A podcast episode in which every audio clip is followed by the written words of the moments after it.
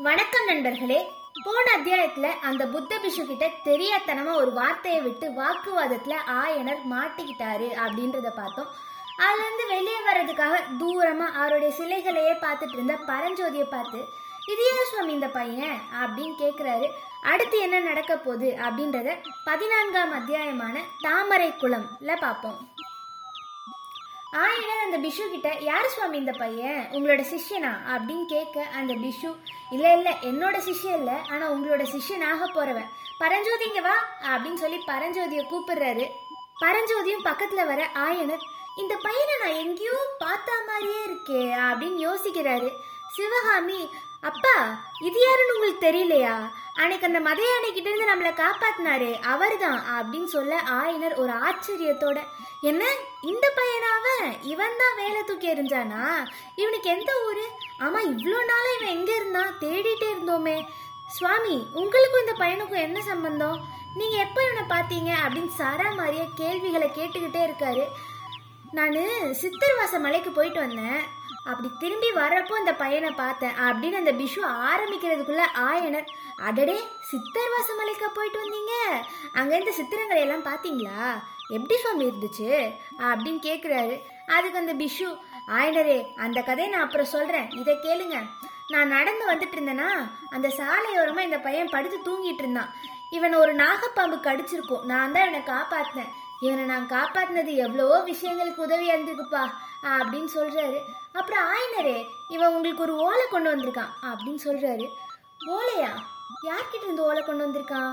திருவெண்காட்டு நமசிவாய வைத்தியர்கிட்ட இருந்து ஓலை கொண்டு வந்திருக்கான். அவரோட மருமகன் தான் இவன் அப்படின்னு அந்த பிஷு சொல்ல ஆயனர் என்னோட உயிர் நண்பனோட மருமகனாப்பா நீ? அப்படின்னு சொல்லிக்கிட்டே பரஞ்சோதியை போய் ஆற தழுவி ஓலை எங்கப்பா? அப்படின்னு கேட்குறாரு அதுக்கு பரஞ்சோதி ஒரு பதிலும் சொல்லாமல் அந்த பிஷுவையே பார்த்துட்டு இருக்கான். ஆயனரே அன்னைக்கு அந்த மத யானை மேலே வேலை தூக்கி எறிஞ்சால அப்போ அங்கேருந்து தப்பிச்சு ஓடுறப்போ அவனுடைய மூட்டையை மறந்து போயிட்டான். அந்த மூட்டையில் தான் ஓலை இருந்திருக்கு போல அந்த மூட்டை இப்போ காணும் அப்படின்னு சொல்ல ஆயனர் ஆமாம் ஆமாம் சுவாமி அந்த மூட்டை இருந்துச்சு. நான் தான் அதை எடுத்துகிட்டு போய் என்கிட்ட தான் வச்சுருந்தேன். ஆனால் அடுத்த நாளே கோட்டை காவல்லேருந்து வீரர்கள் வந்து வாங்கிட்டு போயிட்டாங்க. சரிப்பா அதனால என்ன? ஓலை இல்லாட்டி போகுது திருவெண்காட்டு நமசிவாய வைத்தியன்ற பேரே எனக்கு போதும்பா. சிவகாமி நம்ம உயிரை காப்பாத்தின பையன் இவன் தான். ரொம்ப பெரிய ஆபத்துலேருந்து நம்மளை காப்பாத்திருக்கான். இவனுக்கு நன்றி சொல்லு அப்படின்னு சொல்ல சிவகாமி அப்பா இவருக்கு நான் நன்றியெல்லாம் சொல்ல போறதில்ல. இவரை யாரும் ஓடி வர மதையானைக்கு குறுக்க வந்து வேலை தூக்கி எறிய சொன்னது? அவர் பாட்டு அவரோட வேலையை பார்த்துட்டு போக வேண்டியதானே? அப்படின்னு கோபமா பேசுறத பார்த்து அந்த பிஷு ஆயினரே உங்க பொண்ணுக்கு ஏதாச்சும் உடம்பு கிடம்பு சரியில்லையா? ஏன் இப்படிலாம் பேசுகிறாங்க அப்படின்னு சொல்ல ஆயனர் அதெல்லாம் ஒன்றும் இல்லை சுவாமி. அந்த அரங்கேற்றம் நின்று போச்சுல்ல. அதனால தான் அதை ஏதோ கெட்ட சவனமாக நினச்சிட்டு இருக்கா. சிவகாமி நீ போய் என்னோட அத்தை கிட்ட இரு. வீட்டுக்கு ரெண்டு பேர் வந்திருக்காங்கன்னு சொல்லு அப்படின்னு சொல்ல சிவகாமியும் சரின்னு வீட்டினுடைய பின்புறத்தை நோக்கி போகிறாங்க அவங்க அப்படி போகிறப்போ அந்த பிஷு ஒரு நக்கலான துணியில் ஆயனரே சாதாரணமா இளம் வயசுல இந்த பெண்கள் எல்லாம் சம்பந்தமே இல்லாம கோவப்படுறாங்கன்னா உயிர் மேல அக்கறையே இல்லாம பேசுறாங்கன்னா காதல் வயப்பட்டிருக்காங்கன்றது அர்த்தம். அப்படின்னு சிவகாமியோட காதுகளுக்கு கேக்குற மாதிரி சொல்ல சிவகாமி இந்த பிஷு பொல்லாத பிஷுவா இருக்காரு. வாயிலேந்து வர வார்த்தையிலயும் நஞ்சு பேர்லயும் நஞ்சு. இவர் கூடல என்ன அப்பாவுக்கு நட்பு வேண்டி கிடக்கு? அப்படின்னு மனசுக்குள்ள திட்டிக்கிட்டே வீட்டினுடைய இரண்டாம் கட்டுக்கு போறாங்க. அந்த வீட்டினுடைய இரண்டாம் கட்டில் போய் பார்த்தா பல்வேறு விதமான பறவைகளினுடைய சத்தம் கேட்குது கிளிகள் கத்துது புறாக்கள் தோகையை விரிச்சிட்டு பறக்குது மயில் அகவுது. அத்தனை பறவைகளினுடைய சத்தத்துக்கு நடுவில் ஒரு மான்குட்டி மட்டும் ஐயோ பாவமாக அமைதியாக சத்தமே போடாமல் சிவகாமியினுடைய முகத்தையே பார்த்துட்டு நிற்குது ஆயனரோட வீடு வந்து காட்டுக்கு நடுவில் அமைஞ்சிருக்கு இல்லையா? அதனால இந்த மாதிரி பறவைகளை எல்லாம் செல்ல பிராணிகளை வளர்த்து வந்தாங்க. சிவகாமி ஏற்கனவே அந்த பிஷுவனுடைய வார்த்தைகள்னால ரொம்ப கோபமா இருந்தாங்க. அந்த பறவைகளினுடைய சத்தத்தை கேட்டு அவங்களோட கோபம் இன்னும் ஜாஸ்தி ஆயிடுச்சு. சே கொஞ்ச நேரம் தான் கத்தாம அமைதியா இருங்களேன். சரியான தலைவலி அப்படின்னு சொல்ல அடுத்த நிமிஷமே அங்க ஒரு அமைதி நிலவுது. சுத்தி முத்தி பார்த்துட்டு இன்னைக்கு ரதியை தான் கூட்டிட்டு போலான் இருக்கேன். அவ தான் சத்தம் போடாம அமைதியா இருப்பா அப்படின்னு சொல்லி ரதின்ற அந்த அழகான மான்குட்டியை அந்த ஐயோ பாவமா அந்த மான்குட்டியை கூட்டிட்டு வீட்டினுடைய சமையலறை நோக்கி போறாங்க.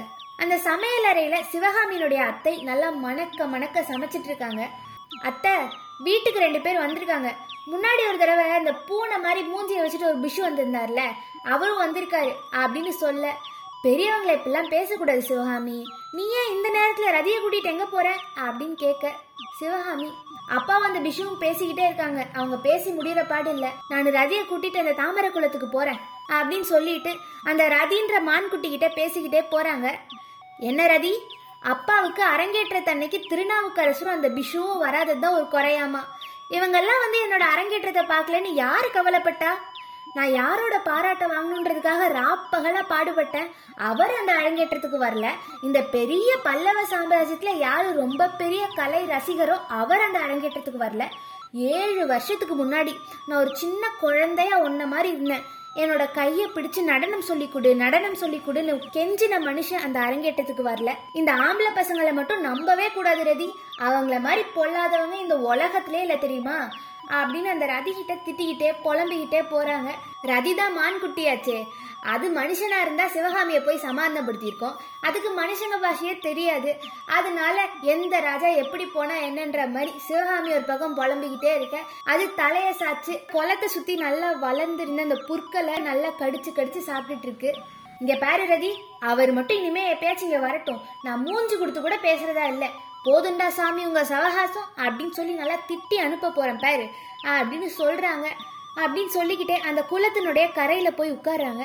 அவங்க உட்கார்ந்த கொஞ்ச நேரத்திலே அந்த குளத்துக்கு கொஞ்சம் தூரத்தில் ஒரு உயர்ந்த சாதி குதிரை ஒன்று வருது. அந்த குதிரை மேலே ஒரு வீரர் உட்காந்துருக்காரு அந்த குதிரை மேலே இந்த வீரர் வந்து அந்த குதிரையை ஒரு பக்கம் நிறுத்திட்டு அந்த குளத்துக்கு அமைதியாக நடந்து வராங்க. அந்த வீரர் யாரு? அந்த குதிரை மேலே வந்த வீரர் யாரு? அப்படின்றத தெரிஞ்சுக்கணும்னா அடுத்த அத்தியாயத்துக்காக நீங்கள் வெயிட் பண்ணும். ஒருவேளை உங்களுக்கு முன்னாடியே தெரிஞ்சதுன்னா கமெண்ட் பண்ணுங்கள் கதை கலைஞர் யூடியூப் சேனலுக்கு லைக் ஷேர் அண்ட் சப்ஸ்கிரைப் பண்ணுங்கள் மீண்டும் சந்திப்போம் நண்பர்களே. நன்றி.